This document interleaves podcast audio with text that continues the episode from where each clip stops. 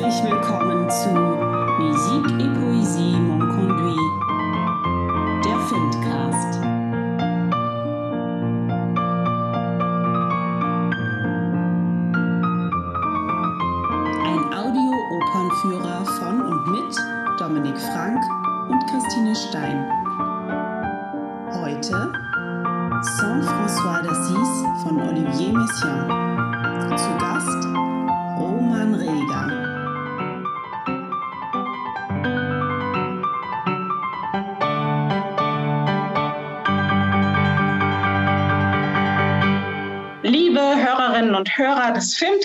Filmcasts, heute haben wir wieder mal ein ganz besonderes Thema, ein besonderes Stück und einen ganz besonderen Gast. Nicht nur Dominik Frank, hallo Dominik, Hallo Tina. sondern ganz besonders freuen wir uns über unseren Gast Roman Reger. Hallo Roman. Hallo Roman. Hallo, hallo. Schön, dass du dir die Zeit genommen hast, heute mit uns an dieser Film, äh, Filmcast-Folge zu basteln und mit uns über Saint-François d'Assise zu sprechen von Olivier Messiaen. Äh, kurz zu dir, Roman, korrigiere mich, wenn ich irgendwas Falsches sage. Du arbeitest als Dramaturg in Basel und bist äh, sogar leitender Dramaturg für die Sparte Oper. Ist das richtig? Ganz genau, ja, richtig.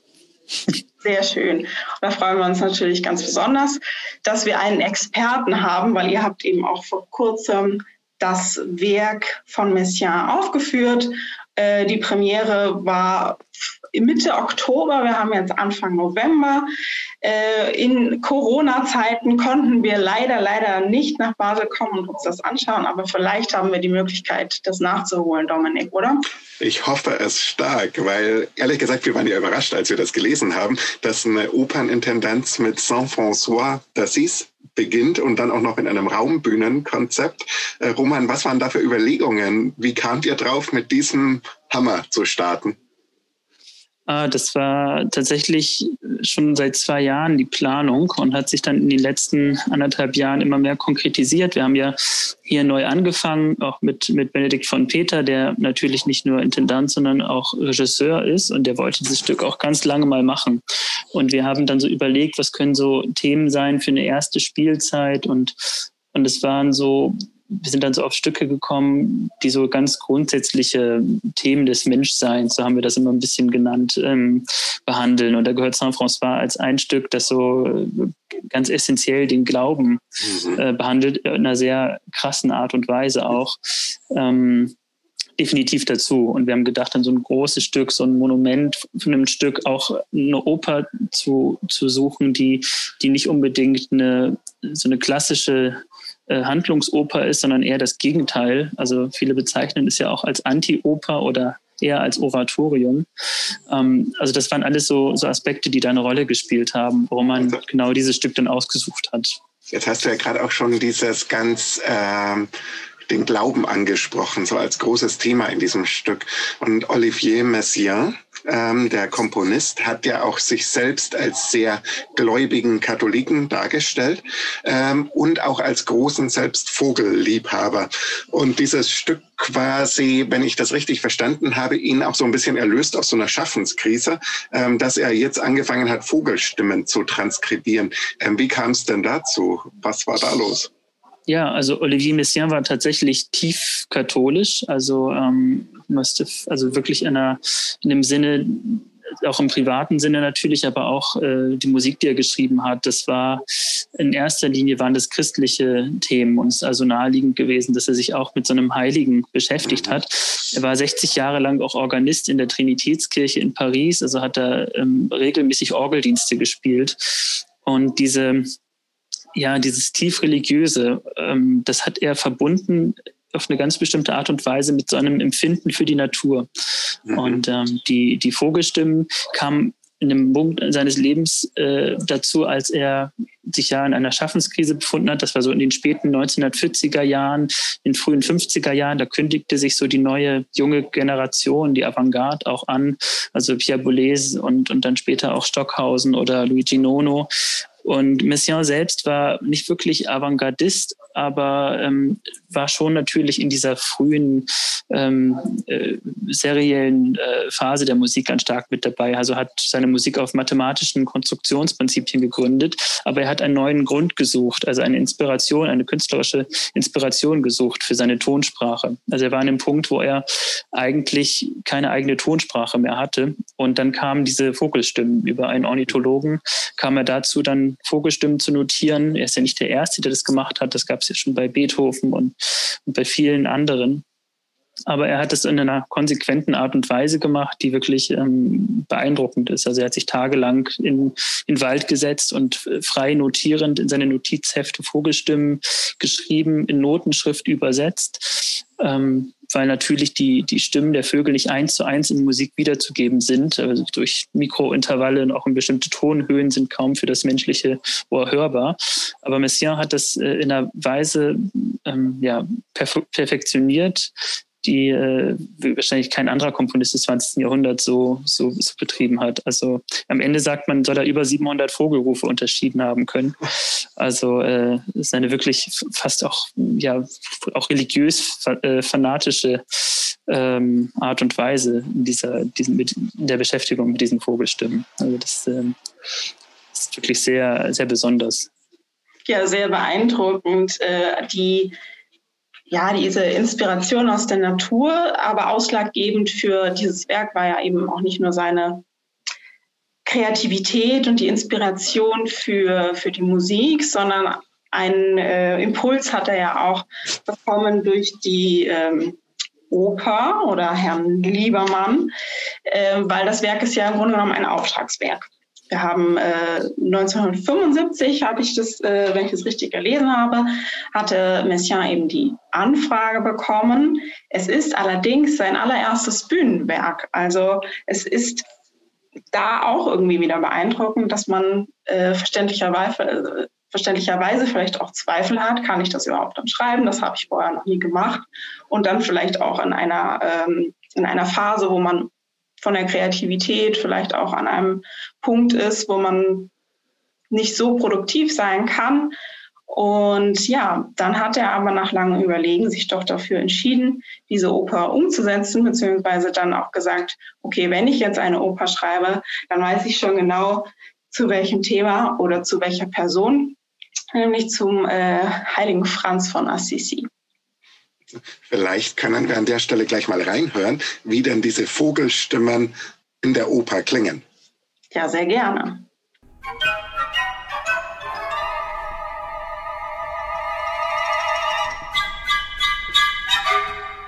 ce petit oiseau loup là-bas dans le buisson qui s'y recule si vite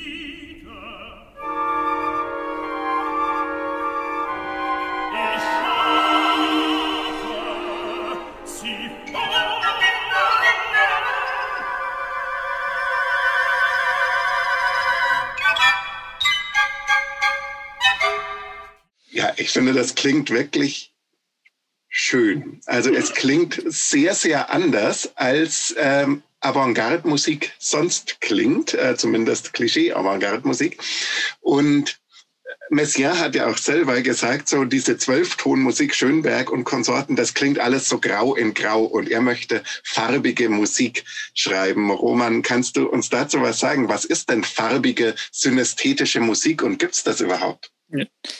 Ja, also Messiaen hat tatsächlich ähm, von dieser, von dieser ähm, neueren Avantgarde nicht allzu viel musikalisch ähm, gehalten, wobei das natürlich auch nur so, so, bedingt stimmt. Er war ja als Lehrer unheimlich einflussreich und wichtig. Also Karl-Heinz Stockhausen und Luigi Ono Pierre Boulez, die ich eben schon genannt habe, die haben alle bei ihm studiert und er hat ab den 50er Jahren so als Kompositionslehrer also eine ganze Generation unfassbar beeinflusst, einfach weil er als äh, Musiker und Musiktheoretiker wirklich ähm, ähm, ja, phänomenal war, so auch in seiner Zeit. Ähm, farbige Musik, Messiaen hat sich selbst immer als Senesthet bezeichnet. Also er hat äh, ganz einfach, äh, wurde mal gefragt, ähm, wenn Sie einen Klang hören, C-Dur, ja, was sehen Sie dann? Und er sagt, ja, dann sehe ich eine Farbe, ja, gelb oder blau oder grün. Und so schreibt er auch ein bisschen. Er war ja Organist und hat auch in Orgelregistern gedacht. Das bedeutet ähm, Instrumentenregister nach Farben ähm, organisiert und komponiert. Das äh, ist insofern für Außenstehende gar nicht immer unbedingt so hörbar oder, oder dann eben sehbar.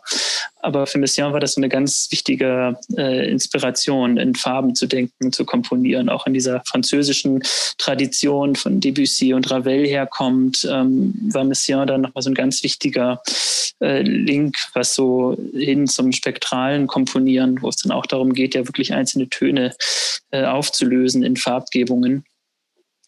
Ähm, also dieses, das spielt auch im, bei, bei äh, Saint-François eine große Rolle. Also es ist wirklich so, dass die, die Tableaus sehr unterschiedliche Farben und Temperaturen haben durch die Instrumentierung und die musikalischen äh, Gesten. Du hattest eben schon angesprochen, äh, Debussy und ähm, inwiefern sich da Messiaen auch äh, musikalisch in eine gewisse Tradition eingliedert. Äh, man könnte jetzt aber auch sagen, auch von der Form der Erzählung, also diese ja, Legendenerzählung oder Heiligenlegende, die Saint-François ja letztendlich ist. Äh, damit reiht er sich auch ein in eine Tradition. Auf der einen Seite vielleicht schon in Erzählungen des Mittelalters, wo diese heiligen Legenden ja ganz populär waren, aber auch zum Beispiel in Debussys Martyr. Also der katholische Glaube hat ja eine große äh, Rolle für dieses Werk. Inwiefern sehen wir das denn in der Musik oder also hören es in der Musik oder sehen es auf der Bühne? Ja, das äh, Katholische ist natürlich erstmal durch diese, diese Biografie von Messiaen unmittelbar ähm, da, da drin. Also es war für ihn auch absolut klar, dass wenn er eine Oper schreibt, und er hat sich ja wirklich sehr lange geziert, es brauchte ähm, Liebermann, der ihm den Auftrag gegeben hat, äh, hat äh, diesen Auftrag ihm angeboten, ähm, als der Staatspräsident bei einem Bankett zugegen war. Und in diesem Moment konnte Messiaen wohl in Gegenwart des Staatspräsidenten nicht ablehnen. Also so über einen Trick kam es überhaupt zu diesem, diesem Auftrag von der Pariser Oper. Ähm, und für Messiaen war es aber ganz klar dann, dass er über einen Heiligen schreiben möchte. Und da ist natürlich dieser heilige Franziskus, der ja ein etwas äh, seltsamer ähm, Heiliger auch war, gerade im frühen äh, 13. Jahrhundert, späten 12. Jahrhundert, war dieser Franziskus eine Figur, der sich erstmal durch das Ablehnen allen materiellen äh, oder allen irdischen Gütern ähm, ausgezeichnet hat, dann diesen Orden auch gegründet hat, mit äh, also Leute um sich herum geschart hat, die ähnlich dachten wie er. Die äh, versuchten, Darf ich kurz zwischenfragen? Das ist ja, der Franziskus, nach dem auch Papst Franziskus sich benannt hat. Richtig, genau. Also ja, der ist ja bis heute, sieht man eine, eine politische Figur so tatsächlich. Mhm. Also die, weil er eben diesem ähm, Anti-Kapitalismus und diesem Anti- ähm, äh, wirklich nur in der Natur leben und nur mit den einfachsten Dingen leben, so eine Art von äh, Erlösung oder, ähm, oder christliches Ebenbild gesehen hat. Ja, ich weiß noch, und, dass als der neue Papst angefangen hat, da war ja der Skandal, dass er nicht in der schicken Villa leben wollte, sondern in seinem Apartment weiterleben und nicht diese ja. prächtigen Gewänder tragen, oder? Also das ist genau ja, ja, dieser genau. Verzicht auf das Materielle, sondern und Obdachlosen die Füße waschen und so, also wirklich ran zu den Menschen, also so eine Art Urbild des genau. Katholizismus. Mhm.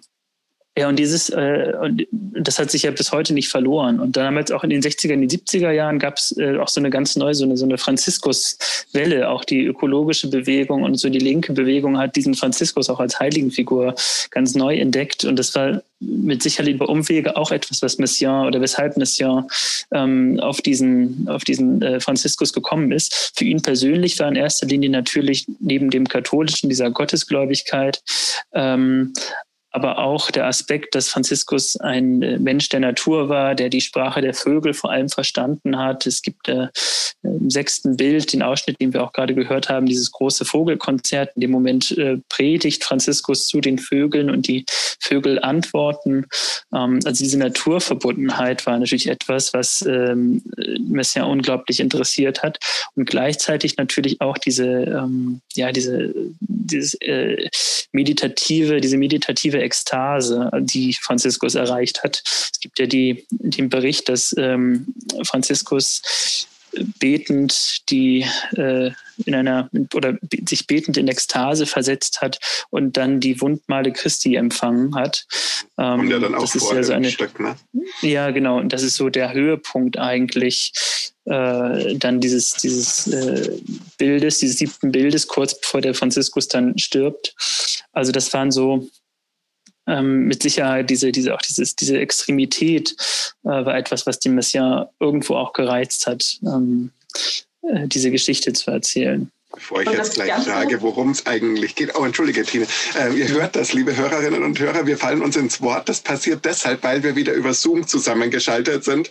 Äh, wer sich jetzt gewundert hat, wo die gute Qualität der letzten Aufnahmen geblieben ist und was da für Geräusche im Hintergrund sind, das sind die Tauben auf meinem Dach. Das passt aber auch wieder sehr gut zu den Vögeln von San Francisco. Aber wir entschuldigen uns. Und sobald wir wieder dürften, nehmen wir auch wieder live auf mit unserer coolen Technik. Sorry, aber jetzt wollte ich fragen, worum es eigentlich äh, geht. Aber du wolltest auch was sagen, Tina. Ja, im Grunde genommen ergänzen wir uns da ganz gut. Ich wollte nur sagen, dass das mit dem Extremen, was Roman schon angesprochen hat, das beginnt ja gleich schon im ersten Bild. Also ich persönlich, als ich mich jetzt das erste Mal damit beschäftigt habe, bin ja da schon irritiert, ist vielleicht sogar noch zu wenig. Ähm, ja, das Extreme beginnt für mich ja schon in diesem Glaubenssatz oder in dem äh, Saint François auch äh, eben predigt, dass man die, die größte Glückseligkeit eigentlich erreichen kann, indem man alle Demütigung und alles Leid äh, im Leben ertra ertragen kann oder erträgt. Und das ist natürlich ähm, aus heutiger Sicht etwas, was nicht unbedingt in unserer Gesellschaft so als, als Wert oder als Kompetenz ähm, gilt. Ähm, und auch im zweiten Bild hören wir dann eben eine Predigt, den Sonnengesang äh, oder eine Art Gebet. Vielleicht äh, verbinden sich da eben auch schon dieser Glaube und gleichzeitig die Naturverbundenheit ganz gut. Und vielleicht können wir da auch schon mal reinhören.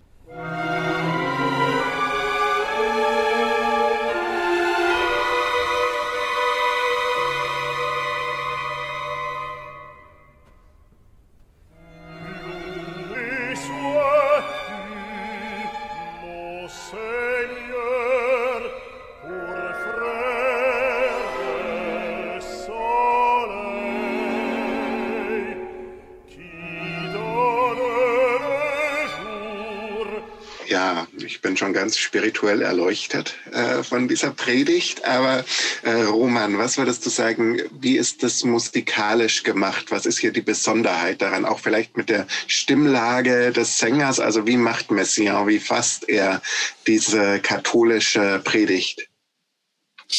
Ja, also die, es gibt so verschiedene Ebenen in der Musik. In der Vokalmusik hat man sehr stark auch immer wieder die ähm, ist, äh, der Clemens Heil, der Dirigent, sagte immer, es ist wie eine klanggewordene Bergpredigt. Also man äh, hat eine unheimliche Ereignisdichte, auch durch diese ähm, musikalisch äh, wirklich kleinsteilig organisierten Vogelstimmen und diese ähm, wirklich sehr kleinteiligen Gesten, die auch dann äh, gleichzeitig und nebeneinander erklingen und diese rhythmische Komplexität auch einerseits im Orchester, gerade im Schlagwerk, sind zehn Schlagzeuger, die wahnsinnig komplexe Rhythmen spielen. Also so inspiriert auch von indischer Musik, von balinesischer Musik ganz stark.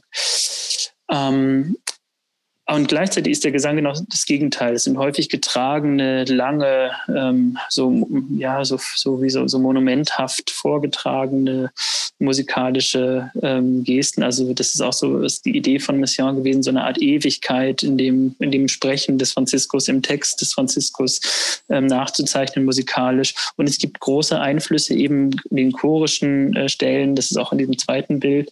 Gibt es eine Art Wechselgesang, die von der Gregorianik dann inspiriert sind. Also da merkt man so diesen direkten Bezug auch zum mittelalterlichen ähm, ähm, musikalischen Material auch. Also Messiaen hat tatsächlich diese ganz unterschiedlichen Zutaten zusammengebracht auf eine sehr spannende Art und Weise. Also das, das ist, glaube ich, auch eine unglaubliche Qualität des Werks, dass das so funktioniert. Also dass diese, diese merkwürdigen also Vogelstimmen, indische Musik, diese merkwürdige Rhythmik und dann gleichzeitig dieses ein bisschen fast konservative äh, im Gesang, dass das so miteinander harmoniert auf eine Art und Weise. Das, ähm, gleichzeitig das Orchester ist grundsätzlich so ein klassisches 19. Jahrhundert Orchester mit ein paar Ausnahmen, äh, auf die wir noch zu sprechen kommen werden, so die, die Aunt Martineau zum Beispiel.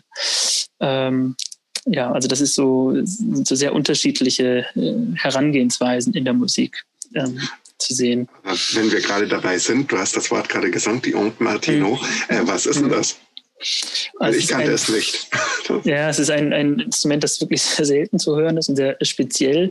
Äh, eine Art früher Synthesizer, wenn man es ganz einfach verdeutlichen möchte. Also, und äh, Messiaen hat das sehr viel in seiner Musik verwendet, war auch befreundet ähm, mit dem, äh, ja, mit so den, den äh, Pionieren äh, dieser, dieser Instrumente. Also es gab immer wieder Stücke, in denen er die eingebaut hat und für ihn zeigt sich da so eine frühe ähm, ja, so, so eine Art Weiter- oder Erweiterung so des musikalischen Spektrums, ähm, das, äh, was Stockhausen dann später noch, noch weiter getrieben hat, also so einen herkömmlichen Instrumentenapparat zu ergänzen durch so, so was Fantastisches, durch so eine, so eine ähm, so, so einen äh, elektronischen Klang.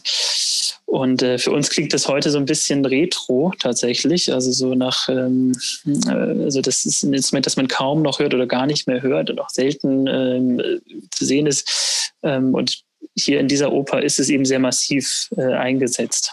Und ich finde das total toll, weil wir in der letzten Folge äh, sprachen wir über Olga Neuwirths Bälams Fest und da gibt es ja ein direktes Star Trek-Zitat und jetzt mhm. sind wir eigentlich von der direkten Melodie jetzt beim Klang von äh, 60er, 70er Science Fiction. Ja, ja, genau. Das, klingt wirklich danach. Ja, das hat, ja, ja.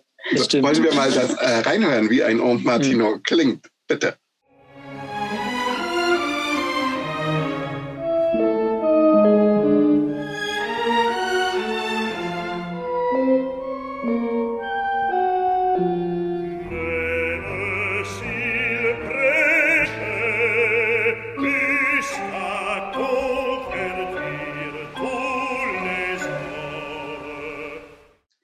Uh, beam me up. Das ist. genau. Ich weiß, der Podcast äh, avanciert immer mehr so Richtung Star Trek.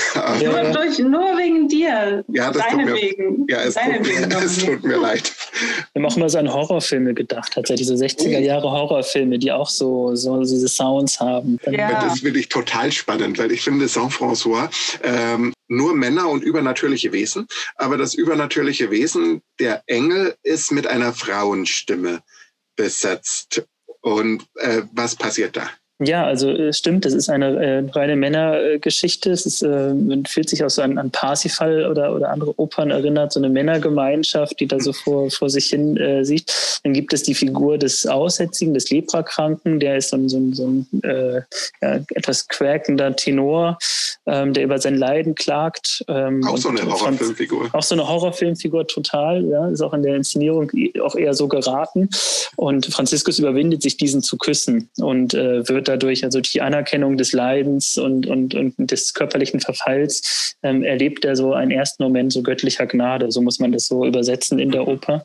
Und dann gibt es aber auch die Figur des Engels. Also das ist wirklich ein, eine Engelsfigur, wie man sich, ähm, ja, wie aus dem Bilderbuch, muss man sagen, auch musikalisch fantastisch, flirrend äh, gestaltet. Das ist eine, eine Partie mit unfassbar langen ähm, Legato-Bögen, mit ähm, einem, einem ganz tollen, also es ist wirklich so der einzige Lichtstrahl äh, in dieser Oper, der immer wieder auftaucht. Und immer wenn der Engel singt, das ist ganz interessant, wie Messiaen hier auch mit Zeit arbeitet, ähm, verlangt, also hat man das Gefühl, die Zeit hält an. Ne? Also das Bild bleibt stehen und, und dieser Gesang äh, ertönt. Und auch der. Auch wieder so was Beethoven-mäßiges, ja. Also, absolut, ja, absolut. Das ist wirklich so 19. Jahrhundert äh, ganz stark inspiriert. Und dieser Engel ist eben äh, der äh, äh, historische Franziskus soll einem Engel begegnet sein und dieser Engel soll eine Violone gespielt haben, die den Franziskus so sehr berauscht hat, dass er in Ohnmacht gefallen ist. Und das ist natürlich auch eine fantastische Vorlage für einen Komponisten. Also er hat genau diese Stelle dann auch verkomponiert, diese Begegnung mit dem Engel.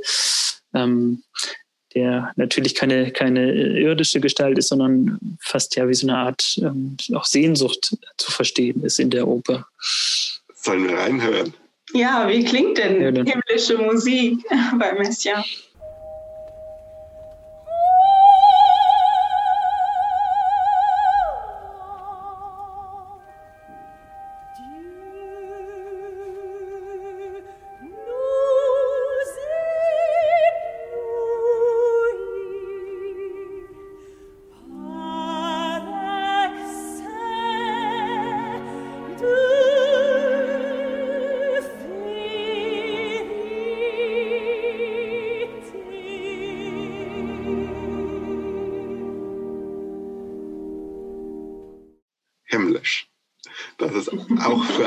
Atheisten einfach. Für Atheisten wie dich und Agnostiker wie mich.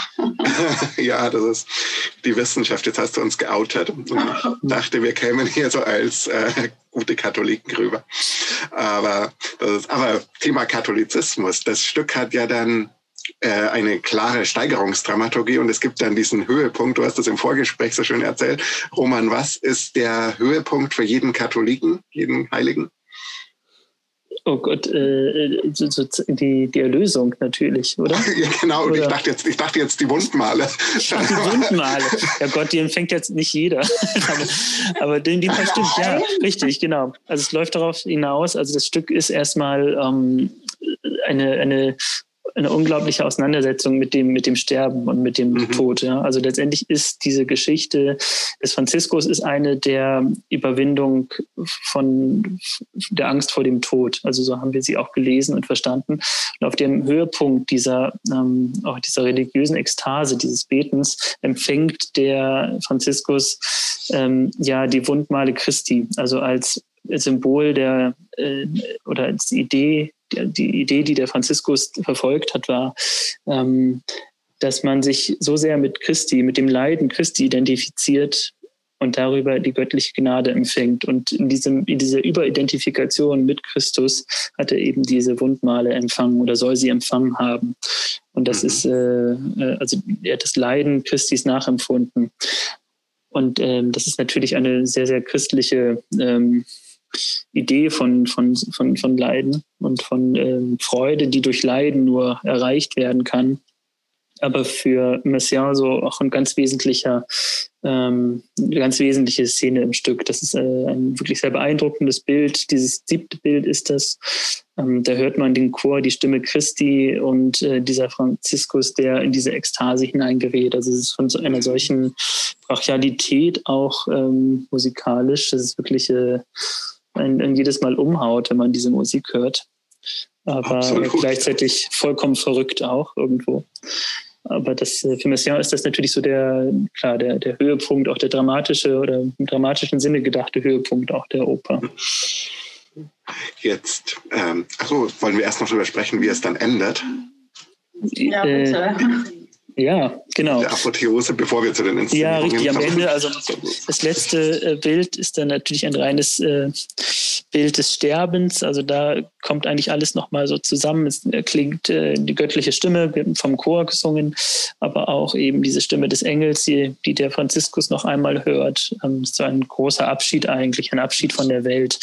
Und ähm, diesem Abschied, äh, Messiaen selbst, das ist sehr, sehr spannend, hat äh, dieses Stück als Abschiedswerk auch bezeichnet. Also er hat es ja schon im Alter, im recht hohen Alter geschrieben, also so in den, schon Mitte 60 äh, oder als es dann aufgeführt war, schon weit über, über 70. Ähm, und er hatte eigentlich gedacht, dass er nach dieser Oper nie mehr etwas schreiben wird. Also dass er, er hat dann, es gibt so Briefe auch an, an Kent Nagano damals, ähm, der äh, sagte, hoffentlich erlebe ich noch eine Probe, ach, hoffentlich erlebe ich noch eine Aufführung. Also er lebt dann auch noch zehn Jahre länger, aber man merkt, wie sehr er sich auch mit diesem Franziskus identifiziert hat und dieses Stück auch wirklich so fast im wagnerischen Sinne so als Weltabschiedswerk geschrieben hat und formuliert hat. Also viele Texte, die da vorkommen, sind auch gar nicht Franziskus-Texte äh, oder biblische Texte, sondern es sind Messiaens-Texte, also seine Vogelbeobachtungen, seine Überlegungen über Musik ähm, und seine, seine kunsttheoretischen äh, Statements, all diese Sachen kommen dann auch vor äh, in dieser Oper. Und ähm, da merkt man auch gerade in diesen, diesen letzten Bildern, wie sehr sich Messiaen mit diesem, er versucht hat, sich den, den Tod vom Leib zu schreiben, auch mit diesem Stück. Und gerade, ähm, ich finde das hoch beeindruckend. Äh, die ganze Geschichte, auch wie du das erzählst. Ähm, ich fand gerade so interessanten Aspekt, der mir beim Hören jetzt gar nicht aufgefallen ist, nämlich, dass die göttliche Stimme ja vom Chor gesungen wird. Also das ist mir schon mhm. aufgefallen. Aber was heißt denn das dramaturgisch, dass hier ein Kollektiv die Stimme Gottes übernimmt? Das ist ja eigentlich hochgradig spannend, also auch so als theologisch gedacht. Ne? Also ich meine, ja, wir sind keine ja. Theologen, aber ich finde es trotzdem ja. super interessant. Ja, also dieser Chor ist natürlich äh, also auch eine unfassbar ausufernd komponiert. Also das ähm, ursprünglich sah ja 150 Choristen vor. Ich weiß nicht, ob es jemals so aufgeführt wurde, aber äh, ein wirklich äh, äh, und der Chor ist es auch so, eine, so ein Aspekt, der ist in der Regie auch nicht ähm, als auf der Bühne vorgesehen, sondern wirklich aus dem Off, wie man so schön sagt. Und bei uns in der Inszenierung saß er dann oder stand im Bühnenturm. Ähm, es gibt bei Messiaen selbst dann nur eine Stelle am Ende, wenn, wenn der Chor so dann erscheint, ja, so, so auf der Bühne, aber sonst eben als unsichtbare Stimme, die eben nur der Franziskus auch hört. Das war ähm, und das natürlich möglichst, also bei Chören denkt man natürlich sofort an die Kirche, an, an auch die Liturgie und, und den, den, diesen Gesang. Und so ist, sind diese Chöre auch eigentlich komponiert. Das ist wie ein, ähm, ja, so eine, ein, ein, Bild einer Gemeinschaft, einer vielleicht christlichen Gemeinschaft, die äh, eben die Stimme Gottes verkündet. Was ich auch total spannend finde, ist äh, auch unser Titelzitat dieser Folge. Äh, das hattest äh, du ja auch vorgeschlagen. Also in deutscher Übersetzung hattest du ähm, vorhin genannt, Herr, Musik und Poesie haben mich zu dir geführt, was äh, mhm. François ganz am Ende dann äh, sagt. Und das ist ja auch eigentlich lässt sich schwer mit der Biografie oder der Erzählung von äh, dem heiligen Franz von Assisi verbinden, sondern vielleicht ja auch eher mit Messiaen selber. Inwiefern ähm, gibt es denn da so Überschneidungen oder eine Vermischung? Also auch Saint-François, der sich dann in Jesus hineinversetzt oder eben auch die Stigmata äh, empfängt und ähm, Messiaen, der sich offensichtlich irgendwie seine eigene Geschichte, seinen eigenen Glauben, seine Naturverbundenheit, da er vielleicht auch mit dem von ähm, Saint-François verbindet und vermischt. Ja, genau. Also das ist im Prinzip ein großes, äh, wie gesagt, wie so eine Art Testament. So hatte das verstanden auch der Messiaen. Also er hat wirklich seine auch sämtlichen kompositorischen Erfindungen, Techniken, natürlich diese Vogelstimmen einerseits, aber auch seine Beobachtungen, alle versucht in diesem Stück unterzubringen und eben in diesen Texten wie Herr, Musik und Poesie haben mich zu dir geführt. Äh, an dieser Stelle ähm, ist natürlich auch so eine Art Credo ähm, des von Messiaen. Also dass in diesem Glauben, dass die Religiosität eben nicht nur in Gott steckt, sondern auch in der Kunst und in der Natur. Da, das, so kann man vielleicht Messiaens Religiosität so ein bisschen auch äh, beschreiben, dass er fast so eine pantheistische Form der Religion ähm, ausgeübt hat, die sich auch ganz stark über die Natur vermittelt und, und im zweiten Schritt auch über, über die Kunst. So. Und das war für uns in der Inszenierung dann eine Rieseninspiration. Also als, als wir das herausgefunden haben und auch in dieser Beschäftigung mit dem Franziskus einerseits, weil der Franziskus ähm, hat diese auch wirklich affirmativen Gebete geschrieben in einer Situation, als er halb erblindet war, als er unheimliche Schmerzen gelitten hat. Ähm, er soll auch so fast psychosomatische Komplexe gehabt haben ähm, als junger Mensch, also dass er sich dazu gezwungen hat, tagelang zu fasten und seinen Körper also wirklich so fast in einer masochistischen Art und Weise zugrunde äh, äh, gerichtet hat all diese Aspekte haben uns äh, für die Inszenierung dann äh, schon, schon interessiert. Und äh, natürlich auch diese Idee von Messiaen, dass er hier ein Abschiedswerk geschrieben wurde. Und wir haben es dann verlegt in ja, eine Welt, eine kaputte Welt, eine Welt so nach der Zivilisation, ähm, wie sie im Augenblick sehr viel auch sich so vorgestellt wird wieder. Und da ist dieser Franziskus ähm, ja quasi allein mit und, und, und äh, durchlebt ein Sterben. Und dieses Sterben ähm, ist geknüpft dann an Halluzinationen, an Bilder, an Erscheinungen, an Sehnsüchte.